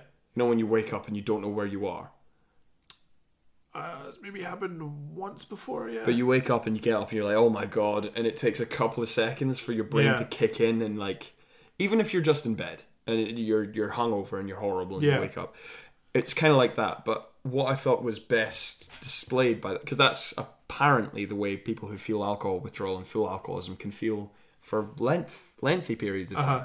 They don't know where they are. They're kind of just confused. Um, when you are faced with a closed door, you turn around, and then there's a, cl- another closed door with a window with an opening at the other side Yeah. and then you turn around again, and then you're through the door. And that happened multiple times. And Yeah. it's that sort of like it, it, it displays short term memory loss in a wonderful way. That's what I that's- liked. It was just sort of you I just thought that was great. the guy's clearly confused, and you're just that's what kind of immersed me in it because it was like I Yeah. f- feel what this guy is feeling right now. No, I just thoroughly enjoyed it, and I've kind of watched reviews since playing it, and it got pretty panned. Like no one seems to like it. really? yeah, which kind of makes me like it more. Why? did- What were their main criticisms? Uh, that it was a walking simulator. Ugh. That it has that it's full of horror cliches, which I mean it is, but It does, like, it but does. I think it's like I don't play many horror games, so I don't notice it as much. Like- Honestly, um, if they had that my cliches that really got on my tits were the constant passing out. Oh, But we do need you to not feel that was a s- that was again back We- to the alcoholism? We need to move. yeah, I know, I know, but like uh, real alcoholics. I mean, we have both worked in bars in previous Yeah, lives yeah, before the event. Aye, Um, real alcoholics don't pass out; they keep drinking. That's true. They don't pass out. This is this is a joke that people who are not alcoholics and don't have a relationship with alcohol seem to expect Fair from enough. alcoholics. Yeah, They don't pass out; they keep drinking. Um, so you don't you don't have a guy who just keeps passing out all the time. I'm so drunk. I'm so drunk. Oh, I passed out. I wake up again. I'm in a different place. it's nonsense. Um, and that was like very much a cliche for me that that bothered me. And Yeah. there was also like the whenever you met the wife character, um, if you if she ever encountered you, that would trigger a death scene, Oh, Yeah, and it was the same death scene. Didn't change. yeah. it's- You could yeah. experience like six of them before you ended gameplay. And I learned very quickly to just be like, "Fuck that," and just because you there were choices where the ghost would go one way, and it'd be clearly the the ghost section. Like, I'm not gonna go towards that ghost. see, I'm the exact opposite. I'm like, all right, I've seen that. I want to see it again. there were times where it's sort of like where you're kind of in the horror mode and you're like you're really immersed and you're kind of feeling the chills a little bit like oh god then you remember it's a game it's like what you got from me ghost You just- and then all of a sudden it she just jumps out it's like oh god Well, no, I would think it because I was embarrassed and I was thinking, that's my damn wife. I'm gonna talk to my wife. yeah that's what my thing was a couple times but Like- I think sometimes the ghost is not your wife it's like it's like a projection of yourself No, I, I don't know because it was always feminine. it's a different guy sometimes There was only one aspect when you're going down in the l- you're going up in the lift, and there was another another form that Uh-huh. wasn't that wasn't the wife, and I think that was a projection yourself, but I'm not sure. there was one there was a guy sitting in a room full of paint I seem to remember Yeah, yeah, you're talking right. But the only one that can trigger a death scene is your wife. Yeah. there was the, the guy in the room full of paint. Like there, there was the kind of s- creepy, the creepy ghost stalk into the room full of paint, and appeared, and he was sitting all sort of like shivering. And I thought, let's close that door. I'm not going to interact with that ghost. There was little moments that did make me chuckle. I was like, "You're not going to get me this time, game. I'm going to go the other way." And there was the bit like horror cliche of like you walk down a corridor. There's a big painting on the wall. Don't look back. Yeah. And you're like, oh, so clearly I'm supposed to look back. I was like, I'm not gonna play your game. I'm gonna keep walking, and I just missed the whole bit. think. I got that, and then it came up because obviously I was playing this on console. Mm-hmm. Boom! Achievement. it was like, oh wow, that breaks immersion Yeah, it was- because you get an achievement for not looking back. Yeah, I must have got that now because I yeah I did the same thing because you get Steam achievements and stuff. But hey, no, I like Layers of Fear. I would play again, as you said earlier, as you mentioned off the record when we weren't recording. I guess uh, there's DLC for it. I might go for it. I might go for it. I'd like to see if they learned. Yeah, It's like, and then it's dirt cheap as well. Um, I I liked the fact that they did intelligent stuff, yeah. It's like- clearly come from a very smart, Passionate But place. there's also like, look, man, Oscar Wilde, Dorian Gray. yeah. They like dropped the. Is Dorian Gray is by Oscar Wilde. Yeah, look, I don't need to see the painting of Dorian Gray every time a bookcase drops. Like, guys, I know you've done your reading. Yeah. Like, I get you. I'm on board, man. I've read the book. I, like, I've read it multiple times. I also saw the, the, the BBC drama of it and the one they released in cinemas. It was it's, it's one of my faves. You you don't need to hammer me over the head and tell me you've done your reading. Yeah. Like, I get it, man. I like Although, the- unless I don't know that one because repeating the paintings that felt really good. it's sort of a symptom of, of his psychosis. Like he's obsessed with classic paintings, and all he Yeah. wants to do is reproduce. As someone, I don't know if this will make the cut, but earlier on I mentioned going to art college. Yeah. As someone who's been in art college and has been through this creative block, is like I'll never be as good as this artist. I'll never be. I'll never achieve that greatness. I. It speaks to me on multiple different layers of fear. Oh, we'll leave. Do you know what I mean though? Like it's it, it I was like I kind of I, d- I don't identify with this guy completely, but I see this sort of like total just going back to the the artwork that you love, the artwork that that inspires you to do better, and the artwork that you want to achieve.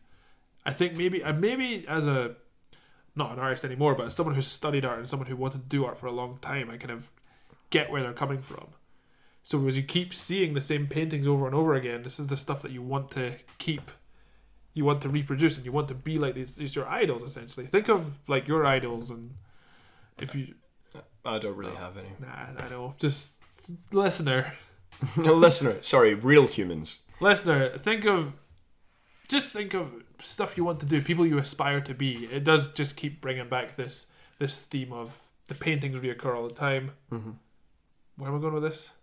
That they're better than Yeah, they're- anything so he you'd ever keeps- achieve. keeps appearing to them, and he just keeps he just torturing himself because he can't reach that level, and that's what I liked about it. They keep showing all this classic artwork. It's all really Renaissance classic works of art that are slightly creepy in themselves, but they just in this context are really scary. Yeah, Um, I loved it visually, visually and, and musically. I thought it was beautiful, and that's kind of what brought me through what others might have seen as a slightly dull walking simulator. So was the right? So was the plot this? This is what I I garnered from it. Okay. That we had a mad artist with a beautiful wife. His muse. He, she was incredibly beautiful, and he painted her, and he thought she was beautiful. She fell pregnant. She had a child. Um, all was well. They still painted. He's he, not a family man. He drank more and more. Their relationship became more estranged. Then there was a fire. Yeah, the fire in the There was shopping a fire which um, department store. burned her quite horribly Yeah, um, and made her far less beautiful than he would be happy with. yeah, Because what he regarded as a fine thing within her was her beauty over anything else. Um, however, they continued to live within the house together to the point that he continued to drink more, continued to drink more, Well, continued to keeping up appearances. It seemed like um, and keeping up appearances. And there was lots of references that within the wife's dialogue talking about another woman. another woman. Do you think? I don't think it was another woman. I think it was talking about the woman he was trying to paint, which was her before His ideal image of her, before her burns. yeah, And because he was obs- more obsessed with the idea of his wife before she had been burned, she became depressed with who she was what now, and then killed herself and the child. I don't think the child got killed No, the child lived. because the There's DLC, DLC. is about the daughter. But no, I see because and there's there's letters the- talking about the custody of the Yeah. child. He Custody loses of the custody child, of his so child. she must have been taken away, and then he was trying to get the child back. Yes, Cool. Um, that's my understanding of it. that's pretty much my understanding. I feel like you might have found more of those little hidden letters. I read everything. I couldn't find everything, Sorry, I played very meticulous. so I'm gonna. Well, that's why I want to go back so I can find more. It's it's again a, a problem with the way I play these games. Horror games naturally have less an effect on me because I'm like, okay, I'm going to understand everything about you. Use So- my mathematical brain. Excuse me, horror game, but I don't think you've met true horror. And true horror is me playing you. They Does should that- make a layers of fear about your mind. no, no, they shouldn't. they should never do that. um, I liked. Uh, oh, hope is the mind killer. That was a nice little touch. Yeah. I was like, oh, you guys read June. Nice, love it. Oh, I forgot to mention. There's a hub area, kind of. Kind of studio. His studio is a hub area, and at the end of each section, you would go back to the hub area, You add to the painting. and you can. There's a family photo book yeah. immediately on your left that adds to every photo you find. There's a wall with all the rat paintings he does. He Love draws those rat painting- pictures. I, I love them too, actually. One of my favorites. I think they're great. And then there is a note next to his uh, easel. Also, there's a case which changes every time you visit the hub area. Um, hub area. That's very. Well, there's a hub area. uh, it's the best. A best. Uh, best you way got, your, I can your aim describe is it. to is to go. You leave there to to find the inspiration for the next part you're painting. You come back once you've found it. Um, but is the indication that he actually did some horrific shit to a body, or did he just do this in his mind? My understanding is maybe his wife killed herself, Mm-hmm. and he has the body somewhere. And he, He's maybe taking body parts because the very first thing you find is a scrap of skin, and it suggests that maybe he made the the, the canvas out, Out of of, her human skin. Ooh. Uh, because there is that note from the lawyer. There is a note from a lawyer that says you've done some really fucked up shit, yes, but we can remember? probably get you off it, judging on what's happened. Yeah. So there you go.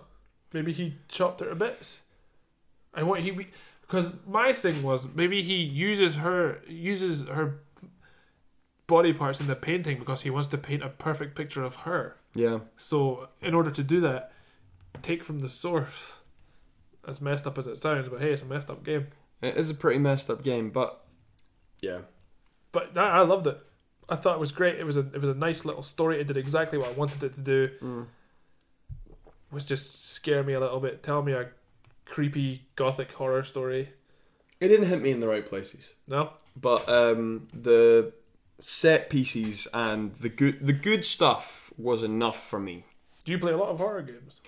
Um, not particularly. I play them when they're really good. If I've heard something really good, I'll, I'll play them. Yeah. Otherwise, like as I say, like my ana- my analytical mind will go, oh, okay, I can beat this game Yeah. with maths.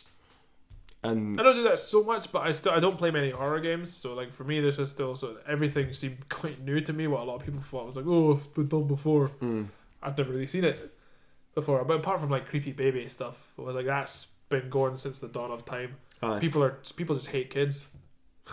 I so mean- that's why they're scary. those multi-partied uh, baby dolls. I can't believe anyone ever thought they were a good thing. Yeah, weird. eh? Horrifying. Yeah, scary shit. But uh, yeah, so I mean the, the the so it's all different. All represents different parts of his story. So there's a whole level which is like creepy baby stuff. Yeah, well, and that's, after a that's while, about the it kid, does. isn't it? yeah, There's some good bits in it. It's about him losing his kid, and the part in the in the bedroom is all right because they they've got that little lantern that spins around and you spin Oh. around, And the, it shows the the the painting of the dog changes to all like weird bloody eyes all watching you and stuff. It's well, it wasn't the painting of the dog; it was the the kid's painting, the kid's drawing, crayon drawing. creepy was kids, like- crayon drawings. Check that box. Well, it was the crayon drawings of like the mum and dad and the kid, and Yeah. that was happy. And it was the burned mum and the sad dad and the mum, and that was fine. and then the one was a kid. mum in a wheelchair. Yep. and, yeah. And, and then it went on, and then yeah, I thought that was really good. No, it's good. It kind of told the story a little bit more. You know, yeah. So it's good. Would you, uh, would you go outside for for Laser Fear, Robin? Again, I, I, I'm gonna I'm gonna repeat my my prescription from last week. Yes, but just Yeah. I would I would crack that vault door open just a little bit, sneak in. Yeah. Like the little.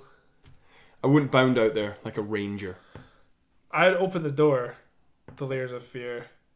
I don't care what's behind this door, be it creepy corridor or scary child painting. Mm-hmm. I'd, I'd, I'd go outside for Layers of Fear. I think it's, it's good. If it was there, if there was a crazy alcoholic artist out there screaming and wailing, be like, come on, buddy, I know how you feel. it's fine, come in. Don't worry about it. We'll, uh, we'll talk it out. You just need to talk it out. Get out of this house. Yeah, it's Come true. into our vault. Like, this guy needs a mate. Just needs to, he just needs a pal. He needs a drinking buddy. He needs Segway. He Segway, clearly yeah. loves drinking. Yeah, So he's just get a, just go down the pub. just get the, go to the Just basement. become a total roaster. just go. Oh, I fucking uh, just trying to work on my paint. I love painting things. Oh, my paintings are great. Just no one likes them. Just be That's that guy. that's why he's there. be that guy. Be the guy that that all bar workers. the- Be the regular that bar workers make jokes about. That's- Don't, don't, don't hide in your house. Rather than being a horrific shut-in, a gothic and Lovecraftian and Edgar Allan, Allan Poe How we, so? There's Lovecraftian. Lovecraftian. Is there Poe Poe-esque? Poesque. Poetry? Rather being a Lovecraftian and Poesque nightmare, just go to the pub, Go outside. go outside. Yeah, do that, and don't don't actually murder your family, you which you may or may not have. It's a bit sketchy. Jury's still sketchy. out. Literally, jury's still out on that one. well, guys, um, thank you for listening to this recording, this broadcast. It's been good. It's been a good one. It's been a it's been a long one. Another big one. Another biggie. It's gonna be a hell of a beast to edit. Oh God, My magnum opus. You're a- I'm gonna be seeing winding corridors. Hey, wait till number ten. bud. Scarlet might kill herself. I might walk into a snapped in half broom. That poor, that poor mop. um. Well, thank you, and please tweet us at Denigoit Did he go it? and uh, email us at dgopodcast at gmail.com. Yeah. As always, guys, don't go outside. There's um. th- There's mad drunk painters. They're stumbling around, throwing rats at each other. It's like it's like we're in uh, the Netherlands in the 17th century. Whoa. Back to book club. Don't go outside. Van Gogh might be there, and he might cut your ear off. And as always, guys, don't go outside.